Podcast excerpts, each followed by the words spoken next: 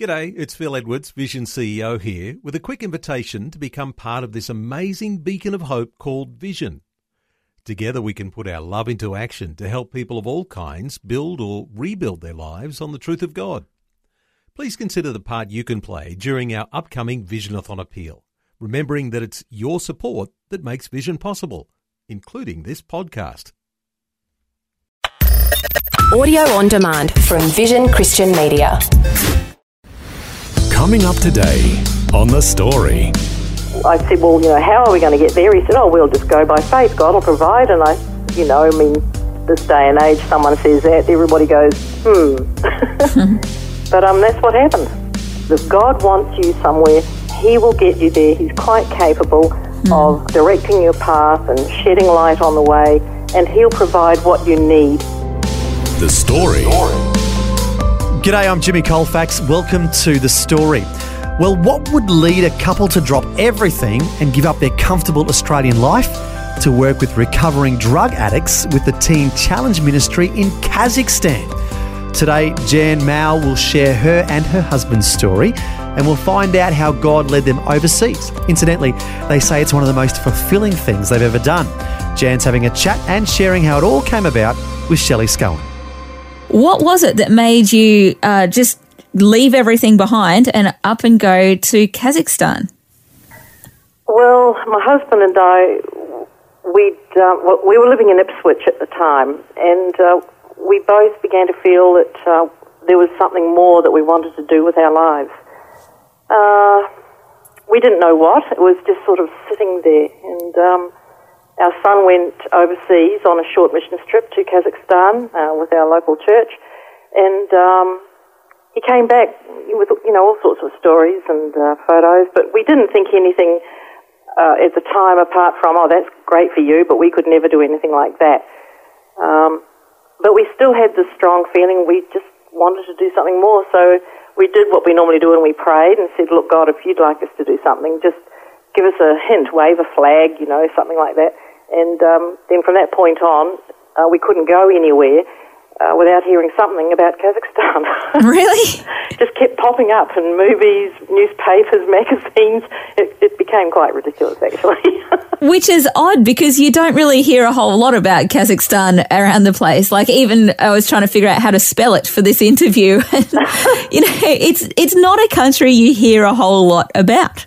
No, well, we hadn't really heard of it until our son went, and uh, I thought, oh, it's just a little country like um, Sweden or Great Britain. And when we looked it up on a map, we were absolutely stunned um, because it's basically it's the world's largest landlocked country, and I think it's about the ninth largest country in the world. Wow. So it is big. Yes, it's strange that we big. don't hear a whole lot about what's going on there. I think that was because under um, communistic rule, no information went out. Everything was closed in. Right. and um, the Western world didn't really hear very much at all about what was going on in Soviet states. Um, you know, but that, uh, when they gained independence in 1991, um, information began to come out, and they reached out to the um, to other nations and um, became more of an open, uh, integral part of the world. So what's life like in Kazakhstan? Um, it's very similar to here. Um, there's a lot of um, industry in Kazakhstan. They have great natural resources. Uh, you have those who uh, appear to be extremely wealthy, and uh, you have a lot of poverty as well.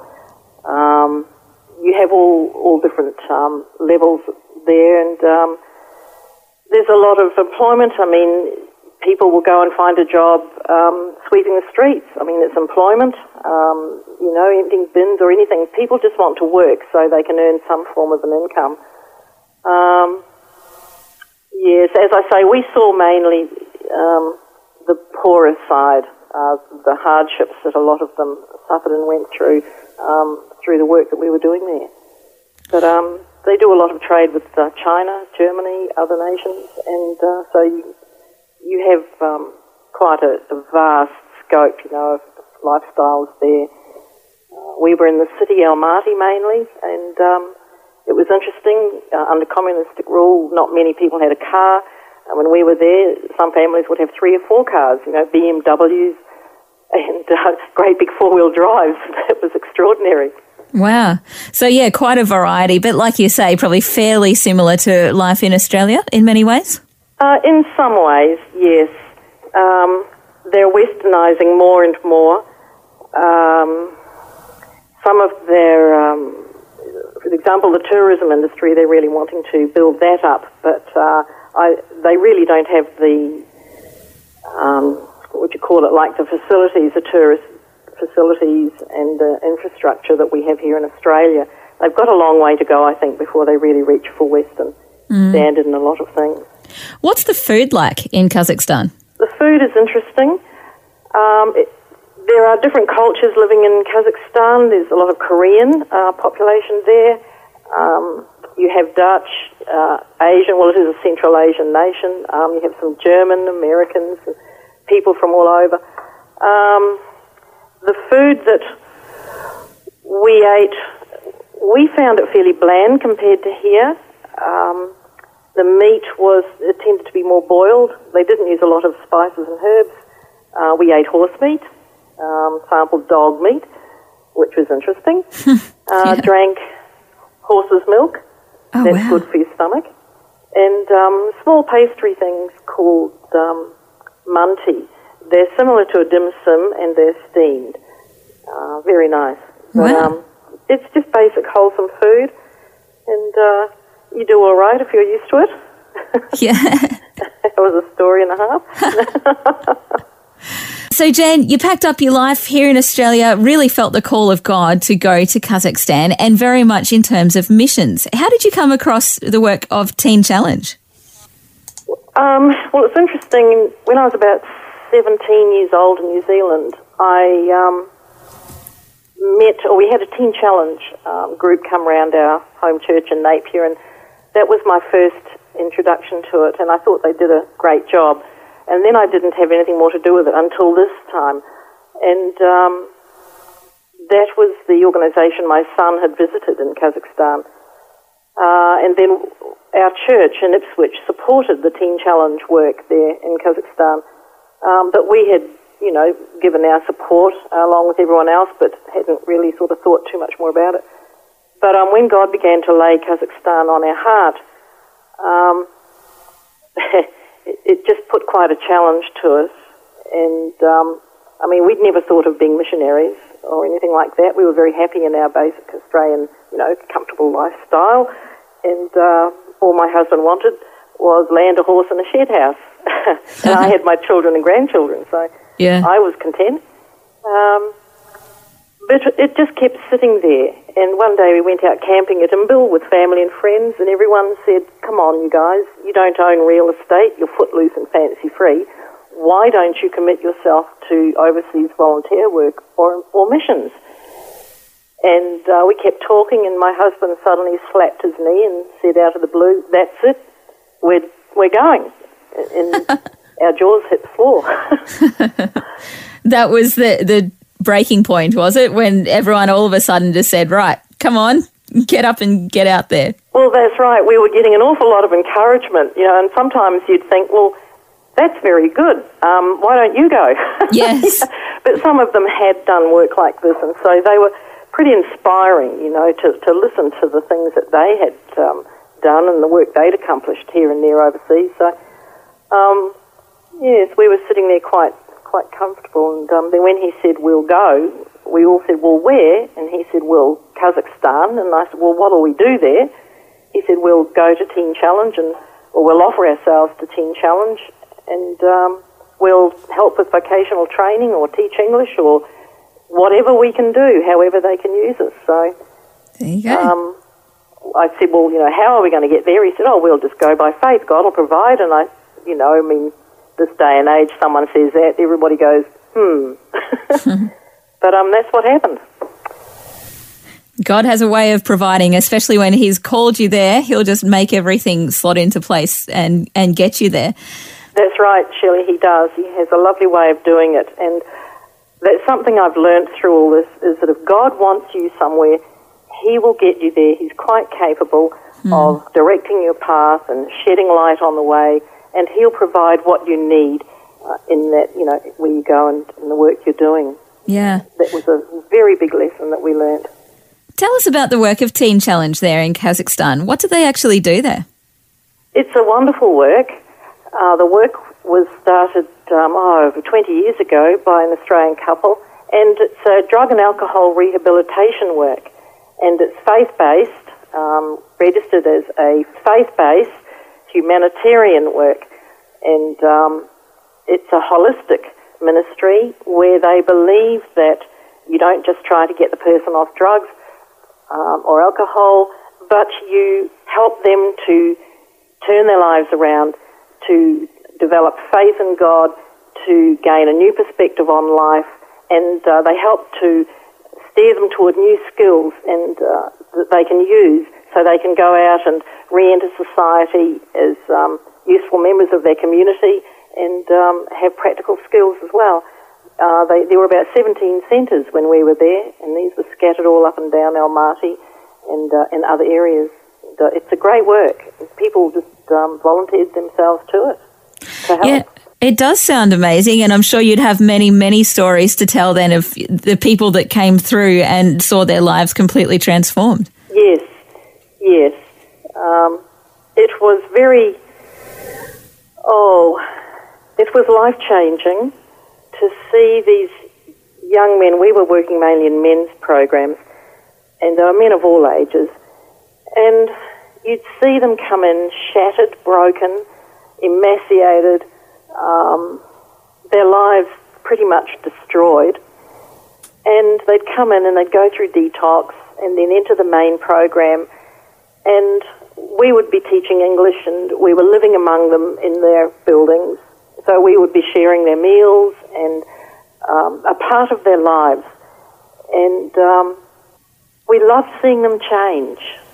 You'd see health come back into their bodies and light come into their eyes and joy would come back into their heart and they would have a sense of accomplishment that they were getting on top of it, you know, and just the transformation in their lives was remarkable and we loved it. We, we just loved them. We loved being with them and loved having the privilege of sharing in their lives.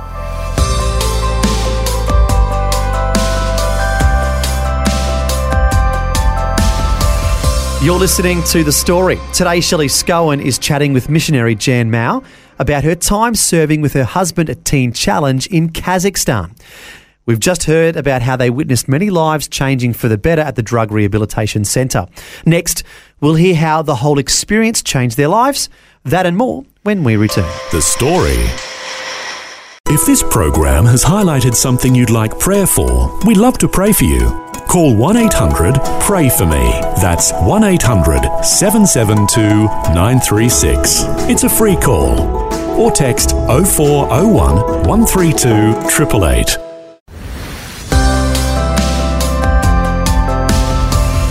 Hi, I'm Jimmy Colfax. You're listening to The Story. We're continuing with Shelley Scowen chatting with missionary Jan Mau about her time serving with her husband at Teen Challenge in Kazakhstan. Before the break, we heard the remarkable way God led them to drop everything and help recovering drug addicts in another part of the world. Now we'll find out what impact this has had on their lives. How did the time there change you? Oh, dramatically. I think the first thing I discovered that faith is not a noun, it's a verb, and I've often heard that said. Um, and I discovered the reality of that. You can have belief and faith, but when you're thrown into something like this, God has a way of knocking out your religious aspects and showing you what faith is all about. Um, it's easy to say, I trust in God. But then when you're in a situation like that, where you have nothing familiar to fall back on, you can't just ring mum, you can't just ring your son or daughter, and you can't hop over the fence to have a coffee with your neighbour.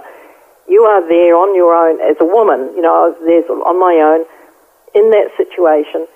And um, I really discovered what it was to cling to God and trust that everything would be okay, that He had me in His hands no matter what, you know, and that I would come through. uh, that was a big thing for me. It, it, um, faith's like a muscle, you know, it needs to be exercised, and it certainly um, pumped my faith up. um, oh, I came back with a love for people and a little personal motto live to give. Yeah. To me, that's where fulfillment is found. And I came back just wanting to be a blessing to other people because to me, that's I discovered that that's what it's all about. Um, physical agendas and ambitions and all those things, they, they don't really matter in the long run. It's, I have one life on this planet and I want to bless as many people as I can um, in some small way. And uh, hopefully God will just use me in other ways in the future. I think you've got your priorities straight there. I just I look at some of the things that we can tend to fill our lives with, you know, whether it's um, sport or other hobbies, and you know, obviously those things are great. But if that's our main, you know, object in life and the thing that we're putting all of our time and effort towards, then that's not really biblical. I think it's it's great that you, like you say, live to give. it brings tremendous joy, and I, I think it uh, brings God tremendous joy as well, even better. Um, I mean, while we were there, we were living by faith, as I've said, and um, financially, um, that first year we did it tough. I remember at one point there we were trying to exist after paying the rent to the program and utilities and stuff. We had about ten dollars a week to live on. Wow. And um, so we came to experience a pretty simple, basic way of living. But then God put together a small team of supporters and family and friends who began to contribute on a weekly and monthly basis. But um, yes, it's, we found that um, we kept giving. The more we gave, the more God brought in. Mm. And it was an amazing thing. There were times when it became a game. and uh, we would see, okay, well, we've got all of this, we, we can afford to do this, let's give this. And so we'd give a big amount, and all of a sudden, people would rock up and say, oh, look, we've got all this furniture you can have, we've got clothes you can have. You know? Suddenly, money would come into the account, and we just used to sit there laughing our heads off, saying, all right, Lord, you've blown us away again. Um, let's see what we can do next month, you know. it was just wonderful. Yeah, God has an amazing way of providing for his people. And like we said, especially when, when he has called you to a place, he won't forget about you. He won't just leave you there abandoned. He, it might be tough, but he will always look after you and, and make sure you're all right. That's right. Yes, and we had some scary moments there.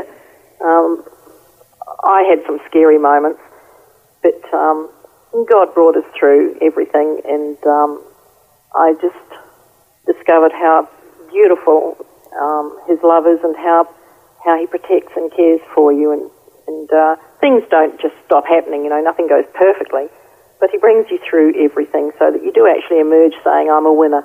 Yeah. well, you wrote a book as well called Samovars and Shashlik. Can you firstly explain to us the title of the book? What is a samovar and what is shashlik? Okay, a samovar is a traditional Russian kettle. Okay. Um, if you've ever looked uh, in some of the old Brother Grimm stories, this is where I got it from. Sometimes in little illustrations, you'd see an odd-looking thing that looks like a metal urn on little feet, and it's got a spout on it, and uh, maybe a handle on each side, and they come in various shapes and sizes. But as a child, I saw this in illustrations, and I wanted one. And uh, so when we were over there, I thought, oh, I can get a samovar. I got so excited. so I, I found one. And um, we brought it back, and I couldn't have cared less if I'd lost all of my luggage. As long as I had my samovar, I was happy. now, that's, that's what a samovar is. Okay. Um, shashlik, imagine a shish kebab, very long metal skewers, and it's cooked over an unusual looking barbecue contraption. Um, and they just spray it with a mixture of vinegar and uh, pepper and everything. And they keep turning them, and they're more or less smoked and um, grilled over hot coals of a particular kind of wood. So they're basically just a very large shashlik, uh, shish kebab. Yeah, right. So, Sounds very delicious. nice. Sounds delicious. And of course, they were both a big part of your time in Kazakhstan then? Yes, yes, very much. Shashlik uh, was always on the menu whenever we'd um, go somewhere with with the um, students, uh, or if there was a church function on or a picnic, uh, out would come this funny looking contraption and uh, out would come the bowls of marinated chicken meat and everything and um, off they'd go. So there was always shashlik about and uh, I think it would have to be one of the most popular meals in Kazakhstan. Yes, okay, so obviously made a big impact on you. Yes. What was it that made you want to write the book? I'm guessing you had a whole lot of people telling you that you should write a book about all your adventures. I certainly did. Yeah? yes, they were nagging me. Um, so I decided I'd do it because there was so much to tell. And uh, I thought, well, I'm going to have to write it. Um, it's basically about 2% of what we went through, but I wrote it to be an easy walkthrough. I wanted to share the primary things I remembered um, and just invite people in and um, let them know what we did and uh, about the work there and the joy of um, doing volunteer work and giving yourself to missions work. And um, yes, I, I just wanted to be a book that you could pick up and read through, have a good laugh, but also see some of the heartbreaking moments and the personal challenges that I went through while over there. And if anyone can uh, learn from some of your experiences as well, then that's obviously a great thing. But it's also just wonderful to inspire other people to uh, follow God's will for their life in terms of missions as well. That's right. I look honestly think that every Christian, um, if there's opportunity and they're able to, um, have a go. Go on a missions trip. Um, people working out in the field they often feel very isolated and uh, lonely, depending on you know the work they're doing and where they are, etc. Um, emails from home are great, letters and everything, but to have someone come out and volunteer to just be there as part of the team, give some practical help. Look, even if you could just type a letter, um, you know, dig a garden, help fix a truck, um, teach children, do something it's really appreciated. And as long as you go there, just prepared to help, and you don't go over with the you know the big bwana, big white bwana sort of attitude, um, you'll fit in well. And uh, it's a wonderful experience, and it deepens your faith. Plus, you also provide a tremendous blessing to the people in that place as well. Well, thank you so much, Jen, for telling just some of your story today. I trust it's been a blessing to many people. Well, thanks very much for the opportunity, Shelley. It, um, yes, I hope it just encourages others to get up and um, give it a go. yeah, sounds good. Thanks so much, Jen. Okay, bye bye. That was Shelley Scowen chatting with missionary Jan Mau about her time serving with Teen Challenge in Kazakhstan and the impact this has had on her and her husband's lives. As we heard at the beginning, they could have easily stayed in Australia and lived that comfortable life but they were challenged to get involved in helping others, and by faith, they took off to serve overseas. What an amazing story of faithfulness to the Lord, and as she mentioned, it was one of the most fulfilling things they'd ever done. The Lord has richly blessed them. The Bible verse that's coming to mind is that from Romans. Therefore, I urge you, brothers and sisters, in view of God's mercy, to offer your bodies as a living sacrifice, holy and pleasing to God. This is your true and proper worship. Well, thanks for joining us for Jan and her husband's inspiring story. I'm Jimmy Colfax, encouraging you to share your story with someone today. Next time on The Story. As I'm driving up, now the weight is on the back of the trailer, and there's just enough moisture in the ground that it begins to slip. Then I jackknifed the tractor, and then it rolled on its side and onto me. I have no recollection the moment I jackknifed it, the next moment the tractor is on top of me like an elephant standing on you. Bud found himself tragically pinned underneath his tractor and had to endure 18 hours of excruciating pain before help finally arrived. We'll find out how his faith helped him get through this near death experience next time. The story. Just another way Vision is connecting faith to life.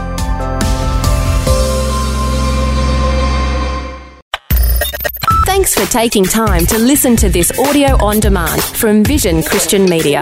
To find out more about us, go to vision.org.au.